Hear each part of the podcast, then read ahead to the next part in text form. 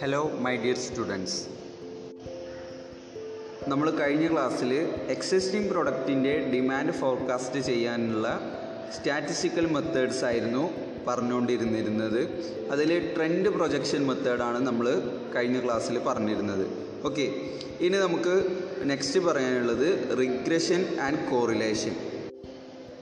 ഈ ഒരു method economic തിയറിയും അതുപോലെ തന്നെ എസ്റ്റിമേഷനുള്ള സ്റ്റാറ്റിസ്റ്റിക്കൽ മെത്തേഡും എല്ലാം കമ്പൈൻ ചെയ്തിട്ടുള്ളൊരു മെത്തേഡാണ്.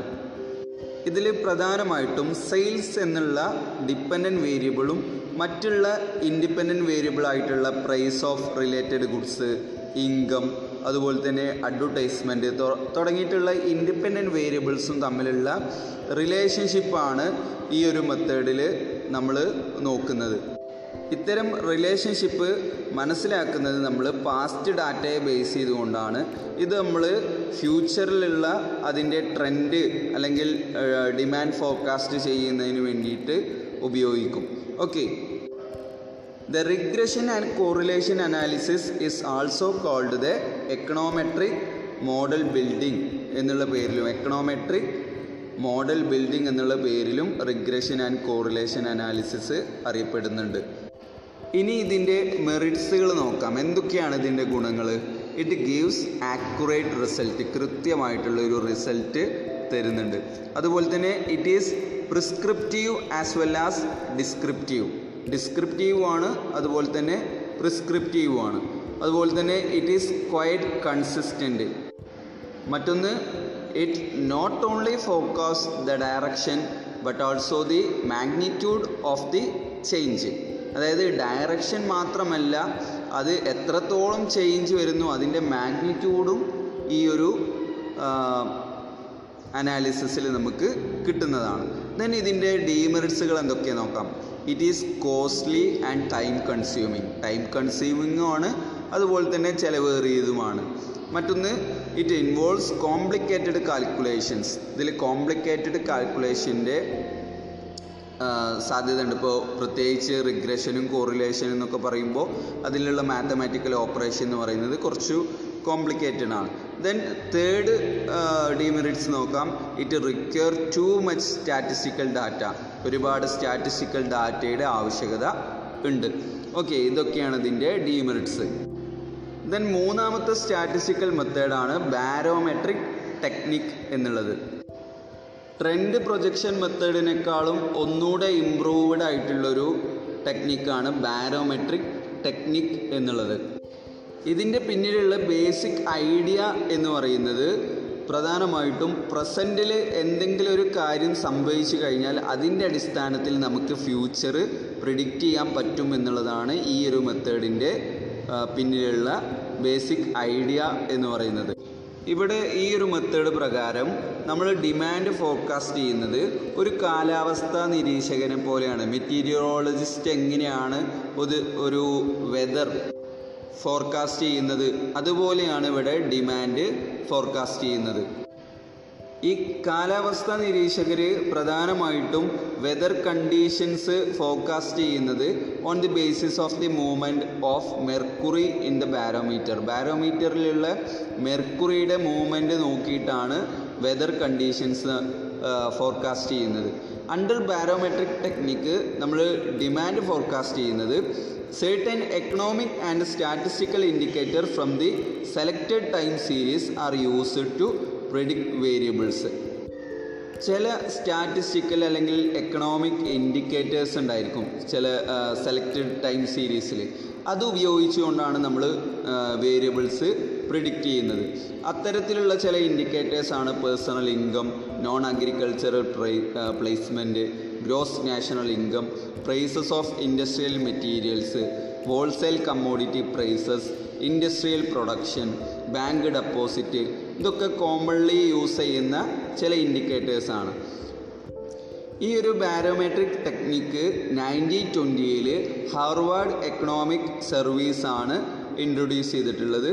It was further revised by national bureau of economic research in nineteen thirties. Nineteen തേർട്ടീസിൽ national bureau of economic research ഇതൊന്നുകൂടെ റിവൈസ് ചെയ്തിട്ടുണ്ട്. ഓക്കെ, അപ്പോൾ ഈ ഒരു മെത്തേഡ് പ്രകാരം നമ്മൾ പറഞ്ഞു ഒരു കാലാവസ്ഥാ നിരീക്ഷകനെ പോലെ ചില പ്രസൻറ്റിൽ നടക്കുന്ന ചില സംഭവങ്ങളെ ആസ്പദമാക്കിയിട്ടാണ് നമ്മളിവിടെ ഡിമാൻഡ് ഫോർകാസ്റ്റ് ചെയ്യുന്നത്, ഫ്യൂച്ചർ ഡിമാൻഡ് നമ്മൾ ഫോർകാസ്റ്റ് ചെയ്യുന്നത്. അപ്പോൾ ഇതിൻ്റെ മെറിറ്റ്സുകൾ എന്തൊക്കെയാണ് നോക്കാം. ഇറ്റ് ഈസ് സിമ്പിൾ, സിമ്പിളാണ്. അതുപോലെ തന്നെ it can be used even in the absence of past data. Past data available അല്ല എന്നുണ്ടെങ്കിലും നമുക്ക് ഇത് ഉപയോഗിക്കാൻ കഴിയും. നമ്മൾ പറഞ്ഞു പ്രസൻറ്റിൽ സംഭവിക്കുന്ന ചില കാര്യങ്ങളെ വെച്ചിട്ട് ഫ്യൂച്ചറിനെ നമ്മൾ പ്രിഡിക്റ്റ് ചെയ്യാണ്. അപ്പോൾ പാസ്റ്റ് ഡാറ്റ ഇല്ലെങ്കിൽ കൂടി നമുക്കിത് ഉപയോഗിക്കാൻ കഴിയും. മറ്റൊന്ന് it is an accurate method, ഒരു ആക്യുറേറ്റ് മെത്തേഡാണ്. ദെൻ ഇതിൻ്റെ ഡീമെറിറ്റ്സുകൾ നോക്കാം. It can be used for short term forecast only. നമുക്ക് ഷോർട്ട് ടേം ഫോർകാസ്റ്റ് മാത്രമേ എന്തുകൊണ്ട് ചെയ്യാൻ പറ്റുള്ളൂ. മറ്റൊന്ന് it cannot be used in case of new product. New പ്രൊഡക്റ്റിൻ്റെ കേസിൽ നമുക്ക് പ്രസൻറ്റിൽ ഒരു ഡാറ്റയും അവൈലബിൾ ആയിരിക്കില്ല. അപ്പോൾ അത്തരത്തിലുള്ള ന്യൂ പ്രൊഡക്റ്റിൻ്റെ കേസിൽ ഇത് നമുക്ക് ഉപയോഗിക്കാൻ കഴിയില്ല. മറ്റൊന്ന് it is not always possible to get an appropriate economic indicator to predict the demand trend. നമുക്ക് എല്ലായ്പ്പോഴും അപ്രോപ്രിയേറ്റ് ആയിട്ടുള്ള ഒരു എക്കണോമിക് ഇൻഡിക്കേറ്റർ കിട്ടിക്കോണം എന്നില്ല. അതുകൊണ്ട് തന്നെ അത് കിട്ടാത്തിടത്തോളം അല്ലെങ്കിൽ കിട്ടിയിട്ടില്ല എന്നുണ്ടെങ്കിൽ നമുക്ക് ഫ്യൂച്ചർ ഡിമാൻഡ് അല്ലെങ്കിൽ ഡിമാൻഡ് ട്രെൻഡ് നമുക്ക് പ്രിഡിക്റ്റ് ചെയ്യാൻ കഴിയില്ല. ഓക്കെ, ഇതൊക്കെയാണ് ഇതിൻ്റെ ഡീമെറിറ്റ്സുകൾ. ഇനി നെക്സ്റ്റ് വണ്ണാണ് എക്സ്ട്രാപൊളേഷൻ മെത്തേഡ് എന്ന് പറയുന്നത്. ഈ എക്സ്ട്രാപൊളേഷൻ മെത്തേഡിൽ പ്രധാനമായിട്ടും നമ്മൾ അസ്യൂം ചെയ്യുന്നത് എക്സിസ്റ്റിംഗ് ട്രെൻഡ് വിൽ കണ്ടിന്യൂ എന്നുള്ളതാണ്. ഓക്കെ, അപ്പോൾ അതിനനുസരിച്ചിട്ടുള്ള എസ്റ്റിമേഷനാണ് എക്സ്ട്രാപൊളേഷനിൽ നമ്മൾ പ്രധാനമായിട്ടും ചെയ്യുന്നത്. The future demand can be extra extrapolated by applying binomial expansion method. Binomial expansion method ഉപയോഗിച്ചുകൊണ്ട് നമ്മൾ ഫ്യൂച്ചർ ഡിമാൻഡ് എസ്റ്റിമേറ്റ് ചെയ്യുകയാണ്. This method is used on assumption that the rate of change in demand in the past has been uniform.